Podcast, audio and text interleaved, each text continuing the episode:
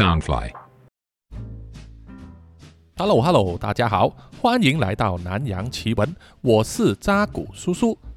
南洋奇闻是由 Soundfly 声音新翅膀监制，全球发行。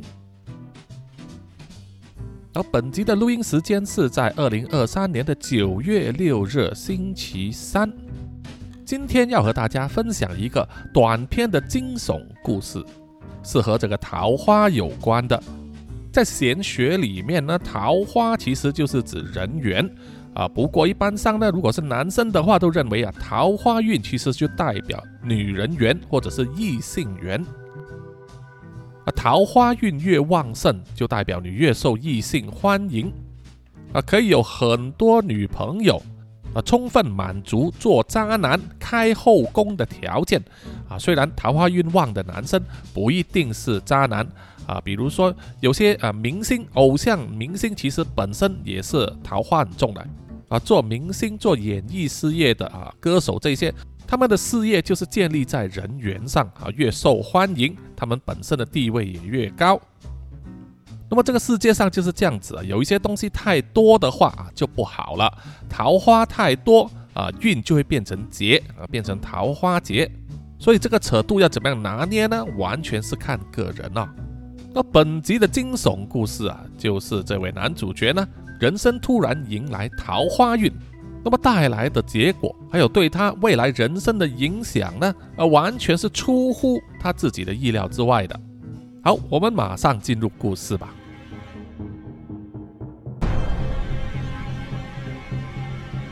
那故事的男主角艾伦呢，啊，他是一个大概是快要四十岁的男人，事业有成。有房子，有车子，结了婚，有一个漂亮的太太，还有一个非常听话可爱的儿子，在事业上一直一帆风顺啊，受到老板的器重，可以说已经成为人生胜利组的组员之一了。闲来无事的时候呢，艾伦最喜欢的户外运动啊，就是去打猎啊，约了好几个同好，在周末的时候。就去野外露营，顺便打猎。呃，主要的猎物都是鸟类啊、鸭子啊、山猪这一些。那么在某一个周末，原本已经计划好的打猎行程，因为参与的猎友呢临时放鸽子啊，有事不能来，就只剩下艾伦一个人。不过他也不介意，于是呢就一个人进入树林里面。啊，穿着一整套迷彩服装，套上一件猎人背心，背着个背包，手握单管猎枪，走进树林里面，一面走一面静心聆听周围的声音，一直留意周围啊有没有猎物出没。不过在艾伦意料之外的就是，他走着走着的时候，突然间听见一些奇怪的声音，于是他停下脚步。凝神静听，大概可以捕捉到那个声音的方向啊！啊，那个声音像是一个男人在怒吼着，啊，又愤怒又焦虑的在喊着。艾伦觉得很奇怪啊，就朝那个方向慢慢的走去。越来越靠近的时候，那个吼声越来越清楚。那个男人的声音就像是在歇斯底里的喊着、挣扎着。是有人陷入危险之中吗？把猎枪握在手上，确认子弹上了膛啊，可以在危急的时候使用。走着走着，艾伦就看到前面是一片草地，草地上有一个男人握着双管散弹枪，一直在歇斯底里的喊着，他的精神状态看起来不太稳定啊。最糟糕的是。那个男人的猎枪枪口指向了一个跪在草地上的长发女人。那个女人双手被反绑在后背，脸朝地上的跪着，看不清楚容貌，也没有发出声音。但是艾伦隐约可以感觉到那个女人身体正在微微的颤抖。看到眼前这种情况，一个念头马上闪现在艾伦的脑海之中。就是那个女人有危险，有个发狂的男人拿着枪要杀他。于是他不做多想，身体很自然的跨步走出了树林，来到草地上，举起了手中的猎枪，瞄准了那个看起来像是疯狂的男人，警告他说：“兄弟，有话好说啊，先把枪放下来吧。”可是那个男人就好像着了魔一样，在听见艾伦的喊话之后，马上转身，把手中的猎枪枪口指向了艾伦。在那电光火石之间，艾伦体内强大的危机意识冲上了脑袋，告诉他自己啊，他的生命此刻受到了威胁。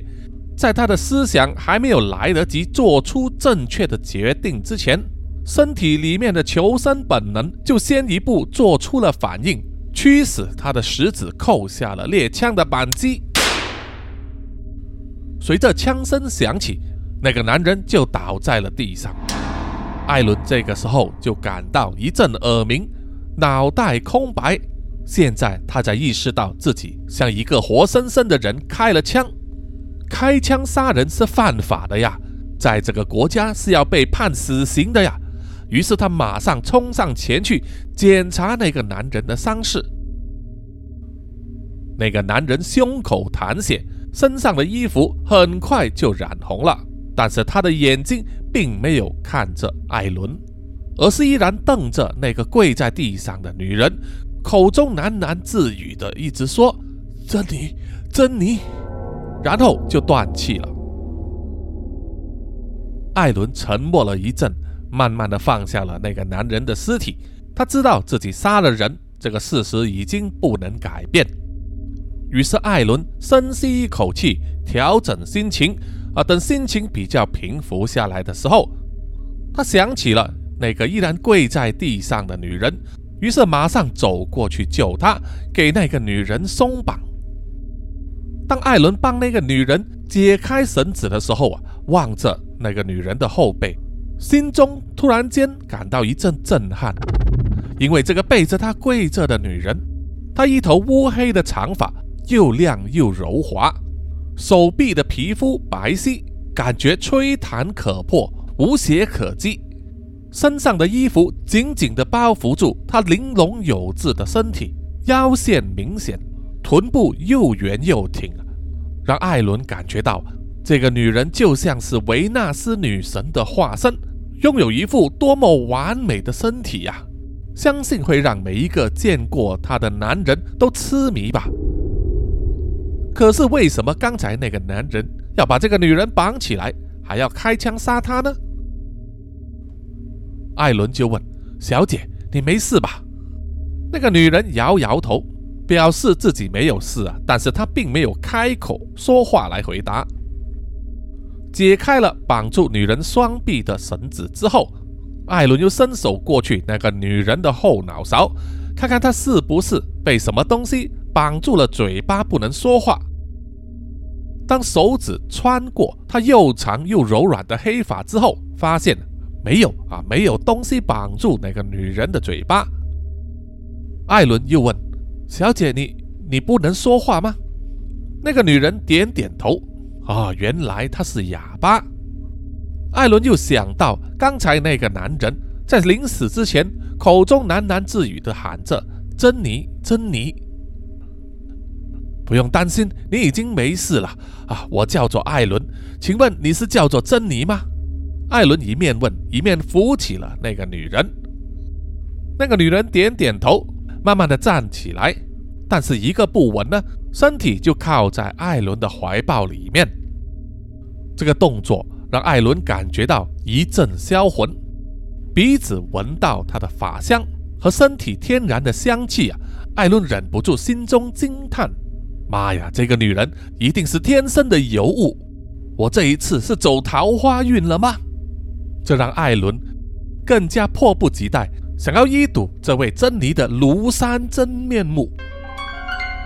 于是他用双手呢扶住珍妮的肩膀，协助她站好了，然后用右手呢轻轻地拨弄她的长发，就好像要拨开一层云雾，进入秘境探险了。终于可以看见桃花源的内幕一样了。终于把长发拨开，让珍妮露出真面目的时候，却把艾伦吓了一跳。而吓得后退了几步。艾伦这个时候发现了，怎么说呢？珍妮的身体，她的外表是完美的，可是她的容貌却是在另一个对立面。她有一双大眼睛，又大又黑的眼珠子，本来就是代表美人儿的一个特征。可是啊，她这双大眼睛却比常人突出，让艾伦想到了金鱼。她的鹰钩鼻，鼻梁是歪的。他的嘴巴、嘴唇是厚实，可是牙齿参差不齐，还有龅牙。这一整个组合放在一起啊，只能用一个字来形容，就是奇丑无比了。珍妮很可能也是知道自己的容貌啊，相当的吓人，于是他又低下了头，用一头长发遮盖了自己的面貌。艾伦深吸了几口气，稍微稳定了心神。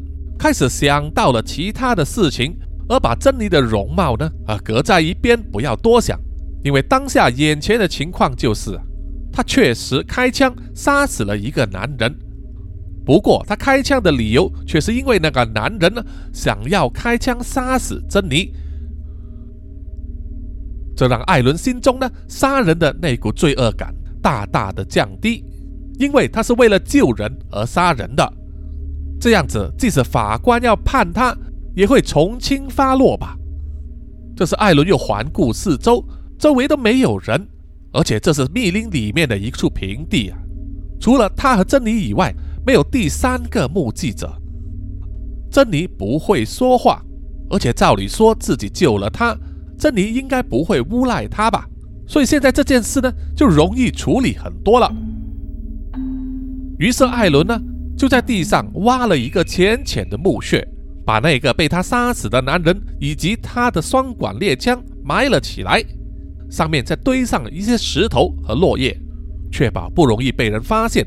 那么尸体就算是处理好了。接下来他该怎么做呢？艾伦看着站在一旁静静的一动不动的珍妮，他就想到啊，帮人就帮到底啊，送佛就送到西吧。于是他就带着珍妮呢，走出密林，上了他的车子，送他去警察局，就告诉警察说他在密林里面打猎的时候，发现了这一个貌似迷路的女人，希望警察能够帮忙呢，帮珍妮找到她的家人啊，把她送回家。结果在警察局里面花了几个小时，啊，珍妮不能说话，但是会写字。所以用文字沟通，警察得到的结论就是：啊，珍妮自称没有家人，也没有家，自己是孤身一个。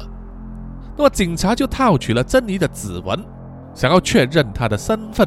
不过呢，这可能要花上几天啊，因为这个电脑档案资料库呢，啊，并不是很齐全，可能要送去这个首都那里中央的统计局啊。总之就是花时间了。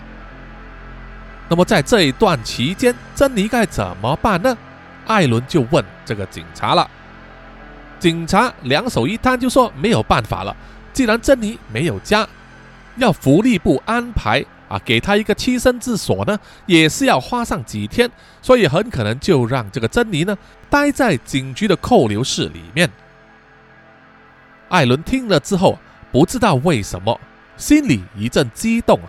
思想又好像不受控制那样，嘴巴冲口而出的说了一句：“那没关系，我愿意让珍妮呢暂时住在我的家。”那么警察听了之后啊，也是一脸震撼，说：“啊，艾伦先生，你真的确定要那样做吗？”呃，老实说，我不想以貌取人，不过那位小姐的尊容也真的是呃有点。啊言下之意很清楚了，而警察看到珍妮的容貌，没有不被吓到的。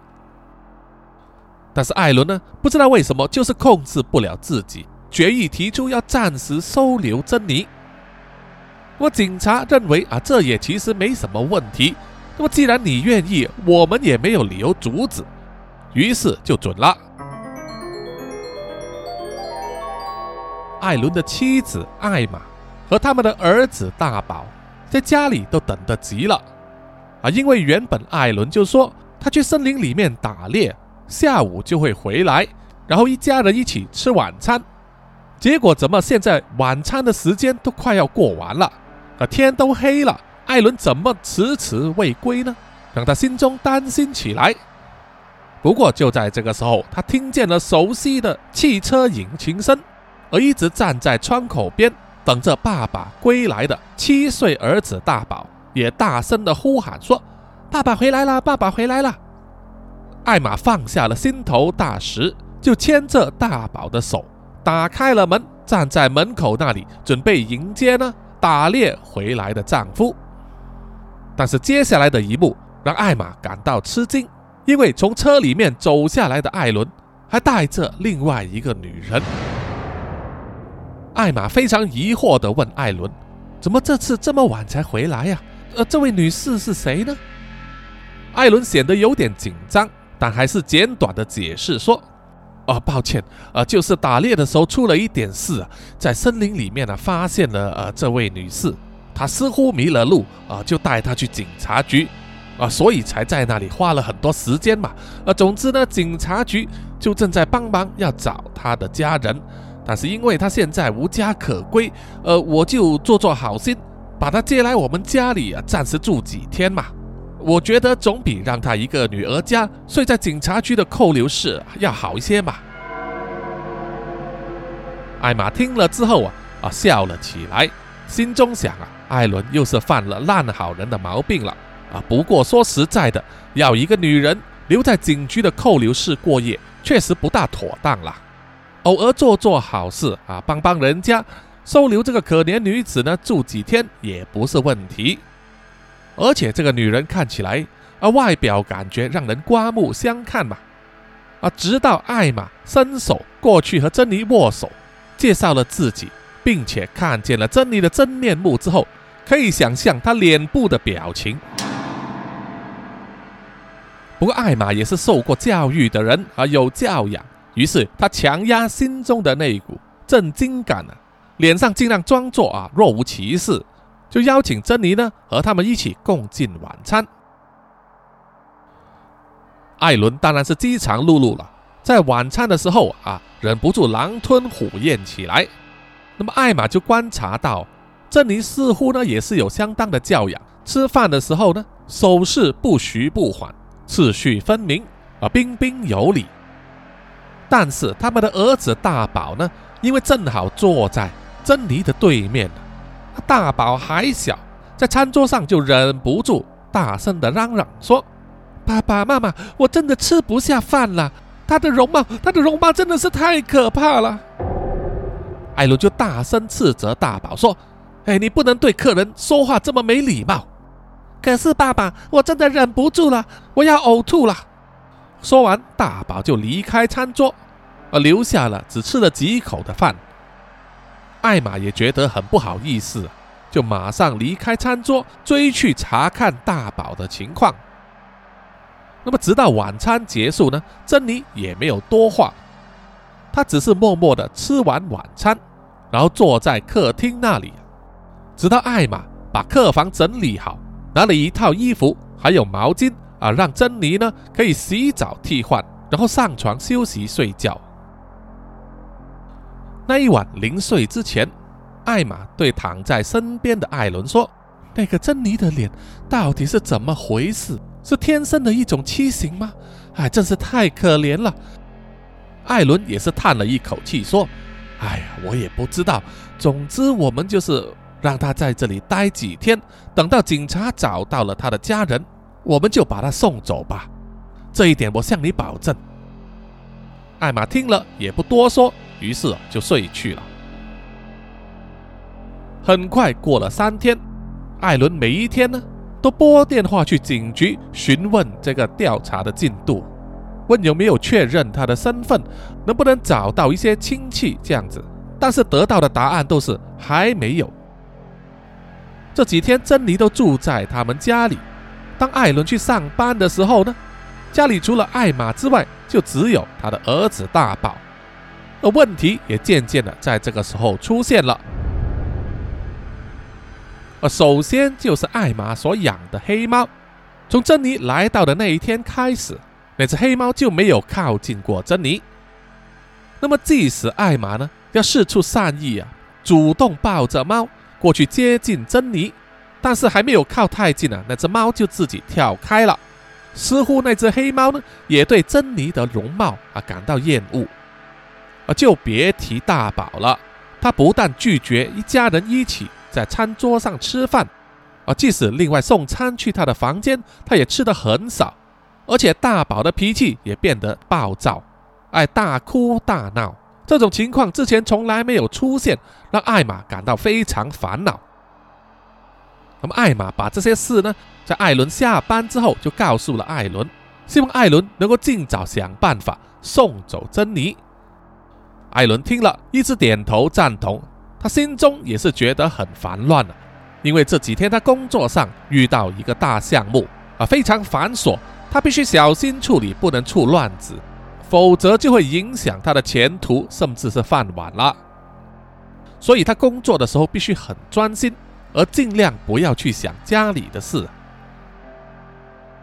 于是又一拖再拖，珍妮住在他们家的第十天。就出事情了，艾玛的爱猫死了，是溺死在装满水的浴缸里面。而猫不会自己跳进浴缸吧？而大宝和自己的猫一向来相处的不错，所以凶手的嫌疑就落在珍妮身上。但是珍妮呢，虽然不能说话，却一直摇头否认。艾玛愤怒的向艾伦投诉，艾伦被自己的公事呀弄得非常烦躁了。而且他也觉得，并没有直接证据证明是珍妮杀死那只猫的。但是他说这句话的时候，在艾玛的耳朵听来呢，就是艾伦在偏帮珍妮了，竟然不帮自己的家人，就和艾伦大吵大闹起来，让整个家里的气氛呢变得非常紧绷，让艾伦也开始失眠，在工作上啊出乱子了，不但被老板大骂一顿。公司还得赔钱，那么这个钱呢，就得从艾伦的薪金里面扣除。艾伦也必须去修补自己捅出来的篓子，让他烦上加烦了。珍妮住进他们家里面的第十五天，大宝已经变得呢拒绝上学，闭门不出，弄得艾玛几乎要精神崩溃了。于是就苦苦哀求呢，艾伦隔天一定要想办法把珍妮送走。艾伦实在拗不过啊，就说：“好吧，他明天呢就会把珍妮呢送去教堂或者是什么慈善机构吧，啊，总之有人收留就行了。”那么隔天一早呢，确实艾伦就载着珍妮出门，前去这个教堂。想到啊，只要把他送去教堂，留在那里，自然就会有充满慈悲心的修女呢回去收留珍妮。可是当他把车子停在教堂门口的时候，回头要叫珍妮下车。可是当艾伦看见珍妮那一双眼睛，那好像充满了无辜可怜的眼神，艾伦又心软了，改变主意了。啊，没有下车，又开车离开了教堂。走着走着，艾伦心中暗骂自己三心两意，怎么没有办法狠起心来呢？于是他又把车呢。开去了一间专门收容流浪汉的慈善机构，但是在下车的那一瞬间，即使他不看珍妮的眼睛，依然没有办法狠下心肠开口叫珍妮下车，更别说他要自己啊拉珍妮下车了。于是兜兜转转呢，他又把车子开回家里，对艾玛说：“啊，今天呢，教堂和慈善机构都没有开门，啊，明天他会再去一次。”艾玛听了艾伦的话之后，脸色一沉，并不再说话了。隔天早上，艾伦起床的时候，发现妻子艾玛和大宝都失踪了。艾玛留下一张纸条，说她要带着儿子回去娘家，说他无法再忍受下去了。如果艾伦不把珍妮解决掉的话，就别想再来找他了。珍妮的离开。对艾伦来说是一个非常大的打击，即使艾伦呢继续上班，但是却没有办法集中精神，他又在犯错，而且是致命的错误。这一次，老板不忍耐了，就直接告诉艾伦说：“明天不用来上班了，炒鱿鱼了。”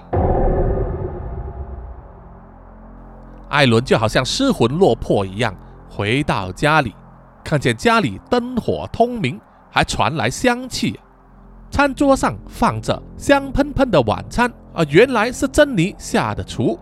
可是艾伦的心情呢，是充满了忧郁、悲伤和失落。不管是多美味的菜肴，吃进口中都味如绝辣。那天晚上，是艾伦在结婚之后这么多年来第一次一个人躺在床上。他不断的问自己，到底是怎么了？为什么会弄到自己如此田地呢？他心中其实不敢承认，是因为他遇见了珍妮。而就在这个时候，他的房门打开了。艾伦从床上坐直了身体，兴奋地以为艾玛带着儿子回来了。结果他看见站在他门口的那个女人，并不是艾玛，而是珍妮。而且她身上穿着的那一件性感的黑色薄纱内衣，是属于艾玛的。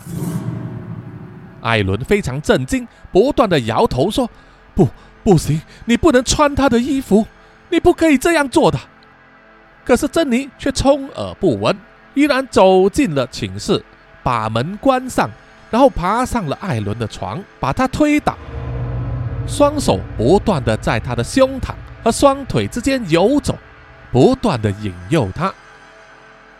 艾伦不知道为什么，身体就是不听使唤的，不能移动啊，不能从床上离开，他只好闭上眼睛，不断的摇头，不要看珍妮的脸。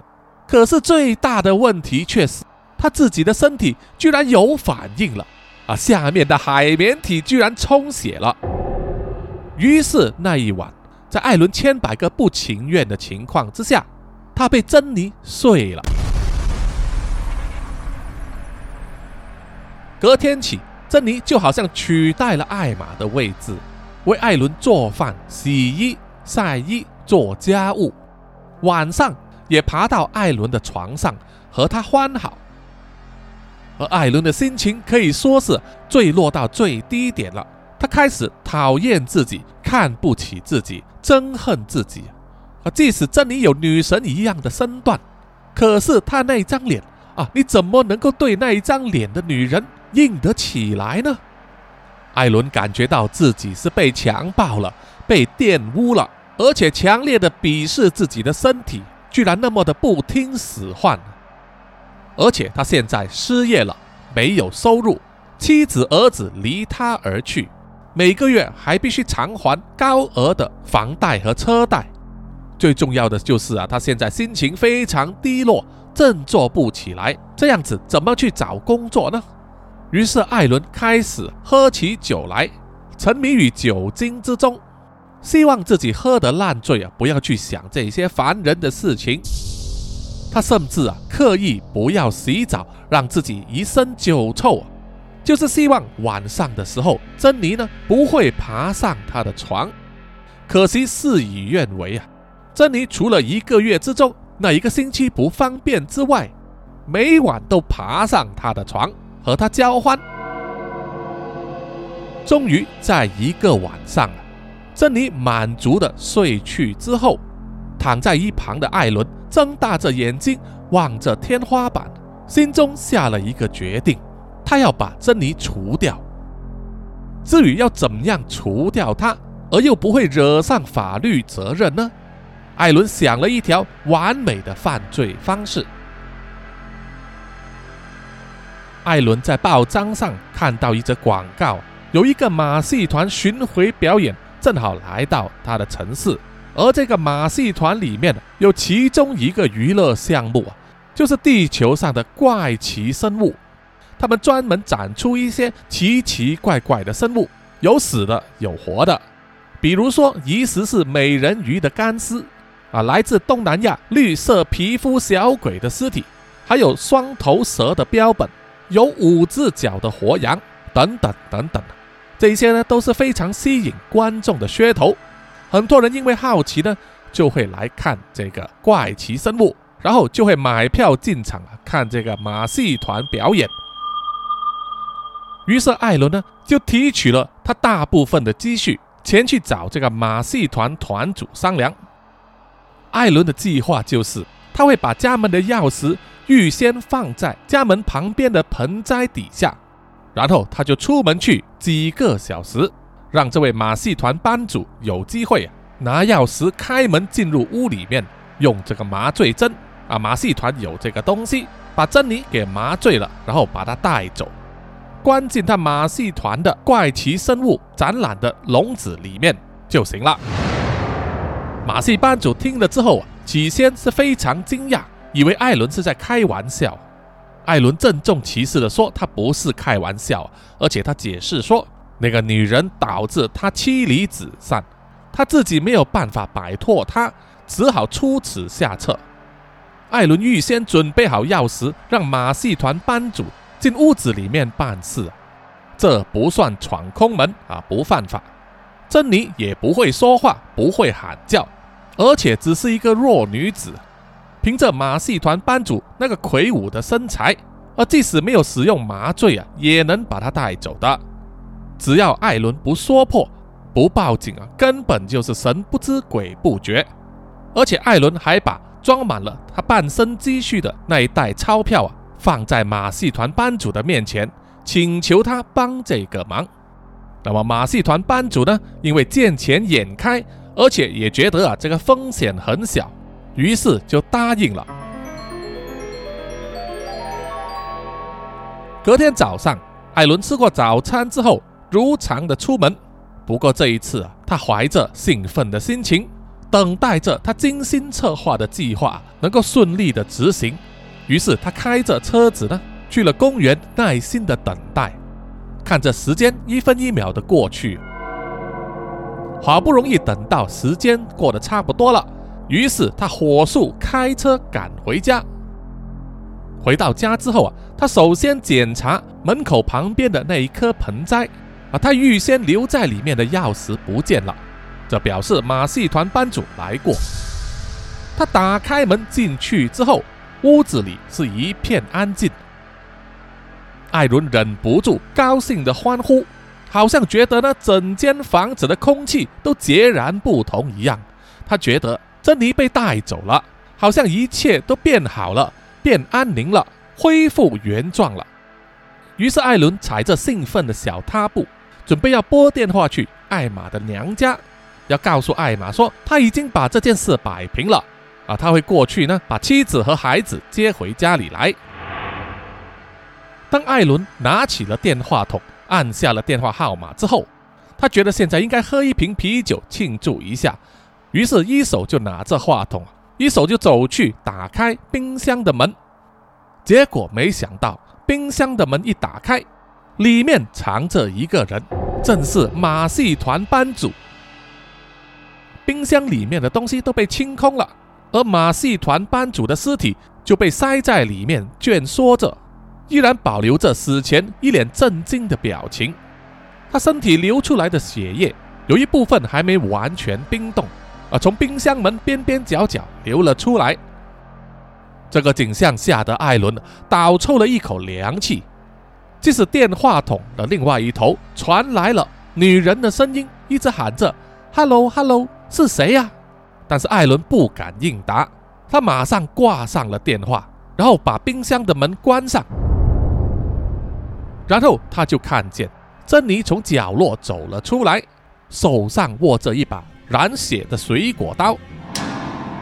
艾伦觉得啊，他的脑袋要爆炸了，二话不说就抓着珍妮的手冲出了门口，上了车，踩下油门啊，以最快的速度离开现场。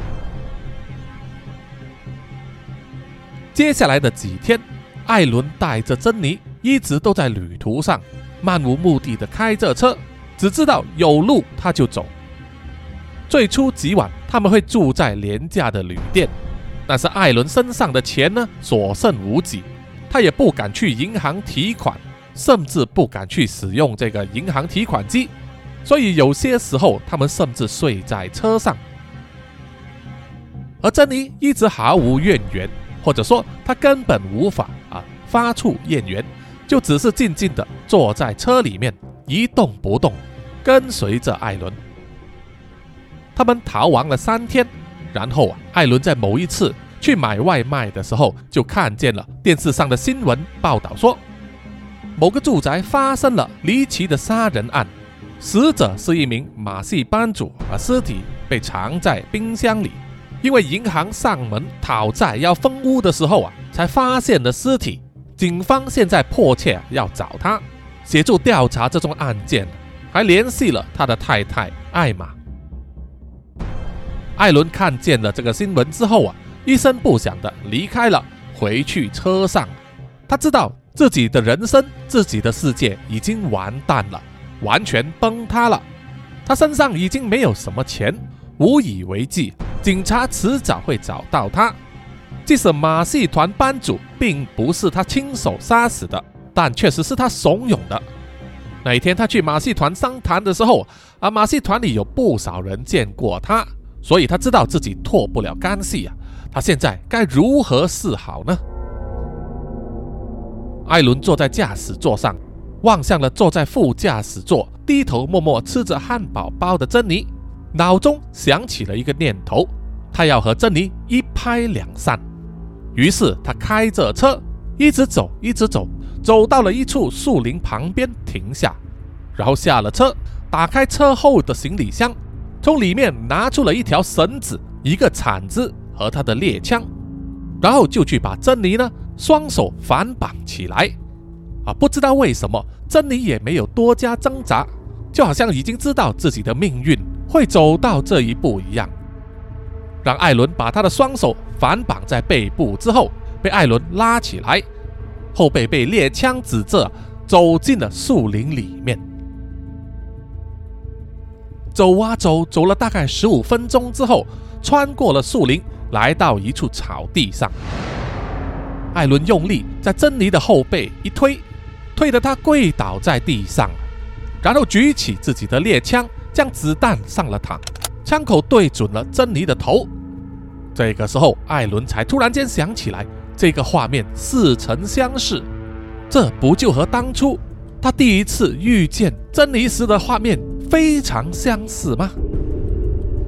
艾伦觉得脑袋发热，全身颤抖，冷汗直冒，牙齿咯咯作响，心中一股冲动要按下扳机。同时又有另外一股力量在压抑着他，阻止着他。艾伦啊，拼命的在和那一股力量交战。他知道，只要扳机扣下去，珍妮死了，事件就结束了。然后他可以去自首认罪，或者饮弹自尽都无所谓。但是他觉得呢，绝对不能让珍妮活下去。可是，一股莫名的力量就是一直在阻止他，阻止他按下扳机。让艾伦呢必须用全身的力气和他交战呢，忍不住发出了野兽般的嚎叫。他的枪口一直游移，而眼前跪在地上的珍妮依然乖乖不动啊，垂下了头，像是静心等待命运的安排。就在这个时候，艾伦听见身边的不远处有一个男人的声音对他大喊说：“哎，兄弟！”你别乱来啊！有话好说啊！然后和艾伦一直抗衡的那股力量突然间消失了，让艾伦突然间整个身体转动啊，枪口指向了那个向他呼喊的男人的方向，然后就是一声枪响。艾伦捂着胸口，感觉到自己的灵魂正在从胸口上的那个洞口呢流失，然后他就倒在地上。口中一直喃喃的自语，说着：“珍妮，珍妮。”他想要在死前看一看，到底他刚才有没有开枪，珍妮是不是还活着？可是已经来不及了，他的视线模糊，然后变成黑暗一片，只是隐约的听见向他开枪的那个男人的声音在说着：“哎呀，糟糕了，我居然开枪了！哎呀，呃呃，你，小姐，你没事吧？”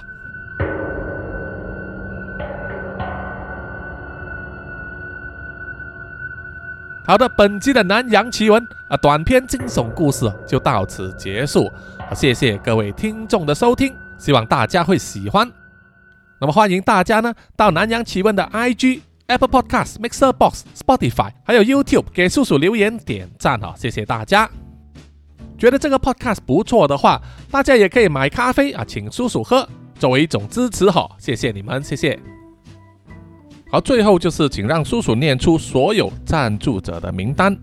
首先是南洋探险家 Jimmy Chin、苗疆杀人蛙陈忠杰以及许志伟，然后是南洋侦查员二四公园图子 Ralph 布一直该 Sandy Lee 真爱笑三十三 Kinas 蔡小桦朱小妮李承德苏国豪洪新志林家达 Toy J 刘舒雅以及林英炫。然后下一批呢是南洋守护者许玉豪、彰化的 Emma、林奕晨、玉倩妈咪，还有 Forensic 叶。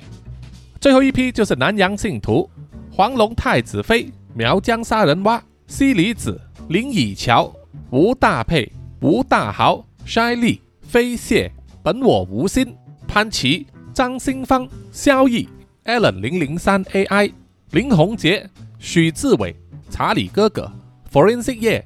林小润、凯文文、逍遥以及黄培成，谢谢你们，谢谢大家。OK，我们下一集再见，拜拜啦。